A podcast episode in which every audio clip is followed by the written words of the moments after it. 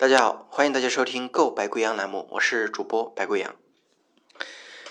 那其实已经有两个星期没有更新节目了，我自己呢是有一些想法的。主要的原因是什么？最近呢，在网上，特别是疫情刚刚结束嘛，啊，虽然国外的疫情现在很严重。啊，而且处于上升的趋势，而我们国内呢，这个相对来说已经平静下来了。好多，呃，你像日期已经公布了，说到四月份底的时候，啊，到五月份的样子，啊，分批次都可以开学了。嗯，但是呢，啊，并不是说疫情结束了啊就没有什么事儿了，啊，发现呢，人们还是困在这个疫情的。心理的这个因素上面，啊，特别是在疫情结束以后啊，呃，人们说这个啊，医生从一线退出来了，然后心理医生就从啊，现在正是赶往一线的时候，那做心理咨询的人在这个时候呢，就像雨后春笋一样啊，就冒起来了，啊，突然之间啊，我们这种。啊，平时接触不到大脑的培训的课程的这些人的话，就好像啊，因为他他大多数是在线上进行的嘛，所以啊，突然觉得好像自己多了好多好多资源。那平时都是呃饥渴的不行啊，遇到这种啊资源都是感觉你要你不花个千八百的都不好意思说你呃就是拿到了呃。就正常的课程，因为心理的课程，大家都知道培训特别贵，特别贵。那这个时候呢，呃，可能是出于啊前面的各大的这个软件商啊啊开始做免费的这样一个潮流带起来的，啊，很多做心理咨询平台的，呃，他都开始呃弄这种免费的或者特别便宜的，嗯，类似于啊九十九包年呀。啊，或者零元，然后一百全年一百五十六场这个演讲啊，它里面做的都是针对新手的心理咨询师的培训啊，在平时我们根本就接触不到啊，这个时候突然好像所有平台都站起来了啊，都告诉你啊，我这有免费的，你快来快来呀啊！坦白来说，我自己是经受不住这个诱惑的，于是乎啊，我像仓鼠一样，我囤了很多很多。的课程，因为都真的真的很便宜，我自己已经忍不了。然后买了以后呢，就发现自己的精力这段时间根本跟不过来啊。你说我们平时吧，要是比如说你买个一千多块钱的课，然后假如有一百多节，我呢总是上班下班啊，我放在耳机里面，我听一边做事我一边听啊。其实我自己其实。很喜欢这个，用听的方式，因为一旦你像看小视频，虽然很多人喜欢看小视频，我觉得小视频它就特别占用我的时间，因为你眼睛盯住小视频的时候，你就不能做其他的事情，而做这个类似于听播客啊，听呃课程那种那种讲座公开课啊那那种课程，它只要能在后台播放，我都是插着耳机然后做自己的事情。啊，一边听，那我通常在啊，像听书啊，特别是这种课程，我就特别喜欢用这种方式去呃吸收知识。现在的问题是什么呢？就是它真的是占用了我太多的时间，我觉得自己啊总是在不停的接受新的观点，不停的接受这个干货。平时我们总是啊听到别人培训的时候，假如讲一堆废话，我总是啊特别的厌烦。老师，你讲点干货好不好？这个时候干货全部来了，都是大佬，都是干货，都是新颖的观点，都是自己以前没有想过的，特别能丢出来，然后就引发你的思考，引发你的震荡。但我现在感觉自己不是被茅塞顿开的感觉，就是有一种自己进了雷区。抬脚就是一个地雷，抬脚就是一个地雷，被自己被炸的已经体无完肤了。我总感觉每天都有很多新的观点被输入进来，大脑已经承受不了负荷了。但我自己又好像减不下来这个呃压力，所以呢，就导致自己好像每天的都感觉啊，今今天一睁眼，今天还有好多的课都没有上，所以就形成了一种无形的压力。怎么说呢？这算是一种，嗯，现代普遍的知识焦虑。我相信每一个呃像我一样啊，心理学的这个也不算是入门吧，啊，当然，嗯，也也可以这么讲，每个人啊都肯定是要经历过这个阶段，看见课程就想往上扑。就想去学习，就想去，嗯，吸吮，大口大口的、大快朵颐的去，呃，吸收这个自己没有学过的知识。我问过我的同行，很多人都是这样的，特别在这一段时间，因为确确实实他这个时候，啊，那些怎么说呢？平时抢都抢不到的蛋糕，现在都，呃，像。天上下雨一样的那么多，都砸在你身上，腻都把你腻死了。现在的问题是呢，你就得我得管理自己。既然这个播客呢，它是呃心理成长的一个节目，我对自己的要求呢，也是啊，要通过这个节目不断的在后背推自己一把，给自己一个动力。因为我不断在输出，我就必须。有输入，所以我也在保证自己啊，输入输出节目的时候，保证自己有更多的输入啊，我把知识吸纳进来，呃，经过我的筛选，然后呃，形成自己的总结，有自己的一部分观点，我才敢呃拿出来表达，不然的话，我总觉得好像下一期节目我就没有知识储备了，我的内容，我的。知识点被榨干了，我没有什么可讲了，所以呢，就连续两个星期，我都不断的去学习新的，呃，他们的系统培训的课程，类似于督导的这种课程。其实大家现在在网上都很能找得到，当然我这里说的是对心理学感兴趣的，特别是啊我自己的同行也是刚进入这里的，呃，同行肯定有这种感受。那这一期节目呢，其实也就是想发发牢骚。其实我想说啥呢？就是说，呃，我们好多时候都在说自己要有自控力。其实啊，有一些人他的自控力就是超过了。怎么讲？就是超我太强，就。啊，专业点讲嘛，就是神经症性的问题，冲突太强的超我，就总想把自己就是变得特别好。假如我现在没有拿起录音笔，啊，也是刚刚我听了一个播客的节目，他在讲怎么录音频，怎么就是维护好自己的听众。我借助他的这一份力量，他讲完以后，我觉得哇，我听完了，我知道怎么做了，啊，就给了自己一点自信。其实仔细想一下，啊，我可能还没有吸纳进来，哪有这么快的，对不对？前脚我刚听完音频啊，给了我巨大的鼓舞，我后脚我就呃可以做到了吗？啊，不是，这个过程还是得我自己去慢慢的消化，只是降低了我的预期。因为我听完了以后，我发现啊，原来新手的做播客啊，新手的啊，哪怕是做咨询啊，我是希望自己成长为一个成熟的心理咨询师的，这是我的自己的目标。那录播客是让自己啊有一个输出，倒逼自己输入一些东西，让强迫自己不断的学习。现在的就是强强大的超我。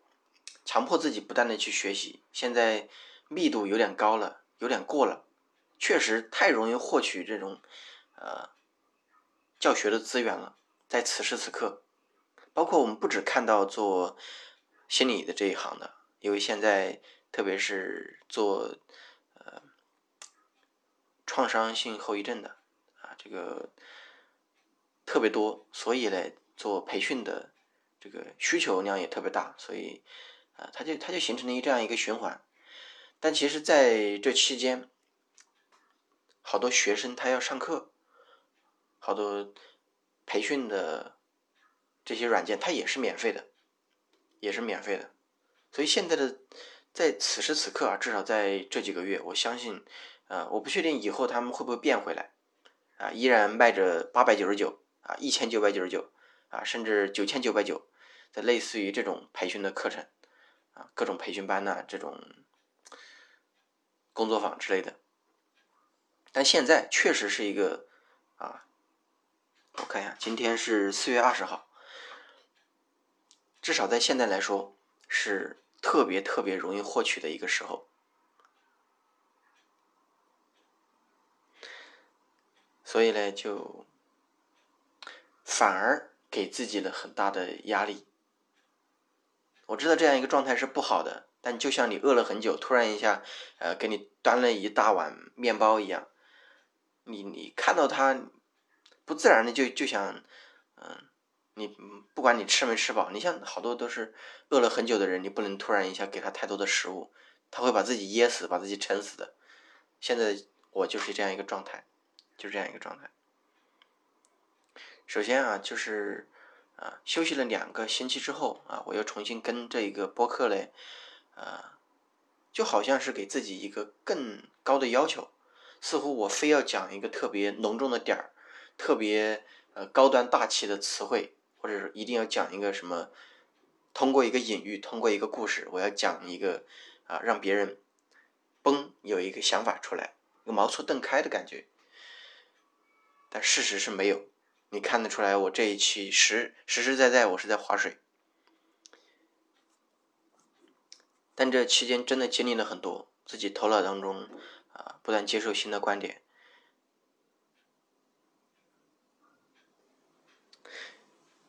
那同时呢，我也尝试着报了一下呃播客的，看了很多播客的这个学习的课程。不过我觉得就这么结束的话，好像有点草率啊。既然谈分享嘛，我最近还是呃有一些体会的。特别是有一点，啊，你你像我拾取素材啊，通常都是怎样拾取的？都是我最近都在烦恼一个什么事情，我就把它当成一个素材，让用作分析，啊，在此时此刻，我本来就是一个啊，没有认识很多行业的大佬，不可能做一个特别的访谈，但是我相信未来会有的啊，未来会有的。啊请相信我，我的听众们。啊，那此时此刻，当我遇到问题的时候，我就只能拿自己开刀。啊，既然你的刀子划不向别人，就只能指向自己。啊，这抑郁形成的原因，对不对？啊，又又开了一刀。最近我特别烦恼的是什么？是自从和上一个女朋友、前任分手了以后，我妈就一直打电话，一直打电话，说你都，你都。二十多了，都快三十了。你现在都没有女朋友，会不会以后都找不到女朋友了？他很着急。每次我要平复他的情绪，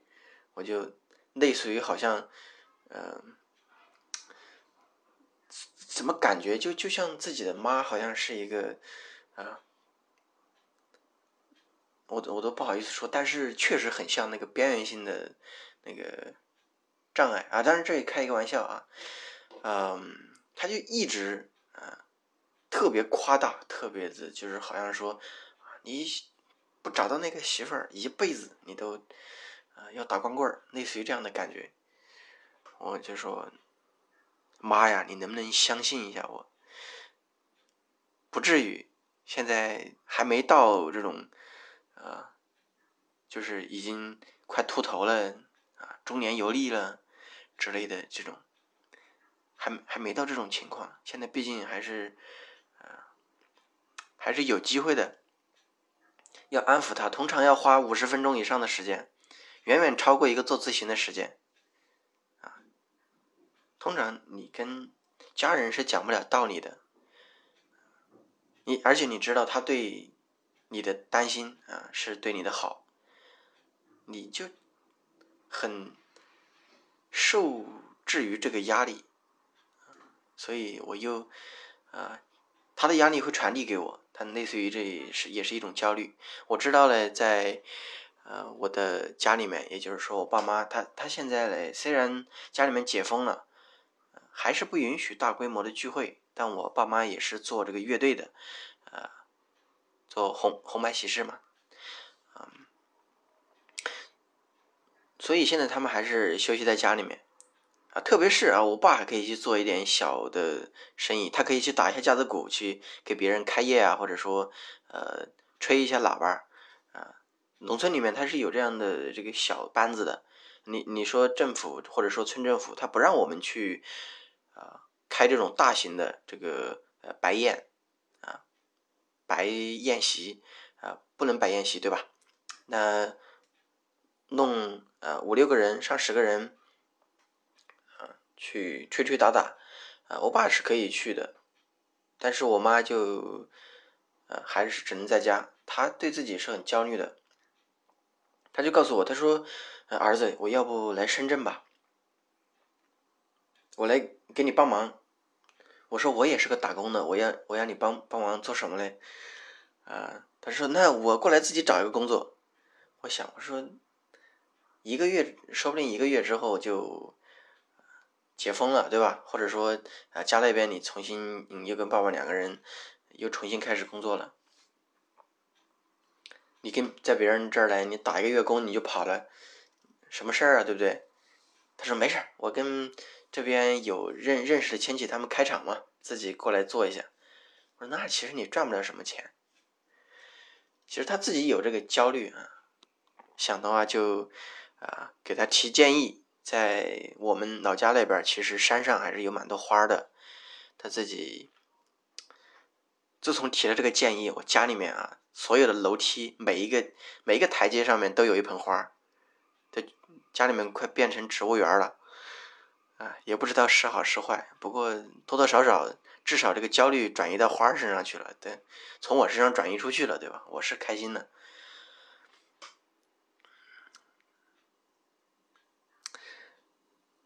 那我仔细啊分析了一下这个问题，其实延伸想了一下，不止我一个人存在这样的问题哦，我呃遇到一些。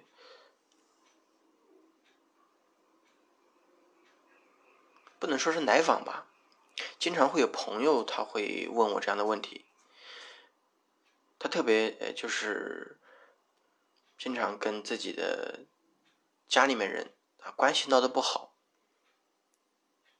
其实有时候我自己也感觉有也是有压力的，就感觉跟你跟家人啊聊天的时候，特别是当他们想强加一种观念给你的时候，你心里面又。有时候你是表达不出来的，因为他们好像是以爱的名义来，来来啊，向你表达着表达他的好意啊，你有时候是表达不出来的，但心里面压的是一种愤怒，我清清楚楚能感觉到啊，这种暗流涌动的力量，黑暗的力量，我有时候也想爆发，但是啊，可能我的性格就是这样的，我理总是理智占上风。而不是每个人都这样啊，大部分的家里面的孩子跟家里面的呃父母过了到啊十八岁以后，或者十八岁根本就没到，一直到后来可能家里面关系都不好，跟他父母沟通的时候，你经常能感觉到他们父母在控制他，啊，似乎说我是为你好，其实啊内在的是一种焦虑，是一种担心，他呃。说，嗯，害怕你怎么怎么样？其实内心里面传达的信息就是，啊，比如说我焦虑你谈不到女朋友，比如说我焦虑找不到工作，那传递给他的是什么呢？那他的父母相信他，相信他什么？相信他找不到工作，相信他找不到女朋友，那实则是什么？实则其实是一种需要，是一种孩子离开父母的这种焦虑感。他说是，呃，当然这一切都是发生在意识之外的，意识之外的，他自己都意识不到。我希望我的孩子好，但是我也不相信他能，呃，就是混的比我好，或者说，呃，他混的以后会会怎么怎么样，有特别呃出息啊，他不相信。他其实内在的是一种什么样的情况？就是。他不觉得他的孩子能发展壮大，能变得特别的好。其实内在反映的是什么？很有可能就是他自己的一种需求。他不希望孩子离开自己。更多的这种情况出现在哪里？出现在母亲的身上，就是妈妈经常会说的：“呃，孩子，你他母亲经常会在你耳边碎碎念啊，你多穿衣服。”你照顾好自己，啊，他总是担心你，你照照顾不了自己。他内在的，嗯，这个表达的意思是什么？他不相信你能照顾好自己，他觉得你离不开他，这是这是事实。虽然他想，他希望你能照顾好自己，能独立起来，能强大起来，能啊闯出一片天，但是他。这种关心，这种背后的意义，就是说他不相信你能很好的离开自己，离开母亲这个角色。实则是什么？他可能是他离不开你。原因是什么？为什么？特别是母亲，为什么离不开自己的孩子嘞？可能他本身自己就是不独立的。他在这个家庭当中，啊。他有可能，我们这么想吧，他有他有可能是自己独立不了，他只能依附于这个家庭。好像你走了以后，这个呃家庭就少了一块他就更加的觉得觉得不安全、不稳定了啊。又或许是这个母亲，嗯，他真的把自己全部奉献给这个家庭了。他似乎都不觉得自己的独立的人格有多重要，他可能依附于父亲这个角色，这个男人。但是呢，他希望突破一个呃这个角色，他是想寻求一种新的呃突破的。但其实这个这个事情很悲哀，因为如果母亲也是一个很独立的角色的话，也是一个很独立的角色的话，她当然能呃很好的把自己和孩子划分开。她相信，呃，她可以真切的鼓励孩子，她觉得你离开我依然是可以生存的。那她，那母亲把孩子。能带到这个高度的话，首先他自己，他是相信的，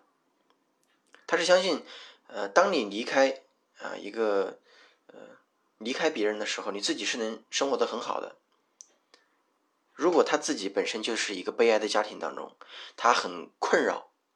他很不幸，他甚至觉得这个家庭当中跟啊男人跟自己的丈夫已经没有爱情了，但是他觉得这个家庭还不错。生活很索然无味，但是呢，他离不开，他不能把自己独立开，所以这个焦虑就一直传递下去，就传递给你了。所以归根结底在哪里？他希望自己独立起来，但是他不相信自己，所以他也不相信你。那再往前推一下。为什么我们啊说啊女孩子在结婚之前啊一定要考虑清楚？因为在我们的传统文化当中啊，女性就是一个要接受啊这个婚后以家庭为主，工作为辅，哪怕呃以后起了冲突，工作辞掉，在家里面做全职太太，然后自己的全身心的投入到家庭当中，喂养孩子啊，照顾家庭的琐事，然后你就会越来越发现自己没有自我了。自己曾经的梦想，自己啊想做的事情，自己的事业啊，全部都没有了，嗯，所以自己也不再独立了，就造就了呃在之后的可能会发生的不幸，因为你的圈子会越来越小，你好像离开了另一半的话，你生存不了。或许你在圈子里面待久了，你压根儿都没有勇气再从当中跳出来。如果家里面和谐幸福还好，如果不幸福，当然，啊，婚姻当中始终都有不幸的。而这个，我们总是啊，想让自己有一个选择。当存在不幸，而自己没有选择，只能在当中啊煎熬的时候，自己就会尤为啊更加的备受煎熬。就好像你跑步的时候，跑个呃马拉松，对不对？跑到半程的时候，我告诉你，你可以选择放弃，你也可以选择坚持跑完。当然，他肯定就有强烈的进行下去的动力。但如果他本身在跑到一半的时候，其实每个人都呃似乎即将要把自己潜力迸发出来的时候，你告诉他你没有选择，你只能坚持下去，那他可能就觉得啊自己有可能坚持不下去。当一个人没有选择的时候，他可能就只能选择放弃了。这是，这这是很一个人的这个很容易产生的这样一种心理。所以说，归根结底，一个下一代的悲哀在哪里？还是在于你这个婚姻从一开始，是不是呃两个人能够？相互独立又相互尊重，啊，至少两个人都是完整的人，然后才能在一起，啊，也不会造成下一代的不幸。但啊，我这么说就好像结合到我自己的身上去，结合到我自己的家庭当中了，啊，事实就是这样，啊，但是啊，分析自己的家庭总感觉感觉怪怪的啊。啊，所以呢，就这一期节目就到这里吧。如果啊，大家看到我划水啊，有什么啊想想说的，然后就告诉我，在评论区下方留言，然后我会尽力的回复大家。啊，好，谢谢大家的收听啊，本期节目就到这里，再见。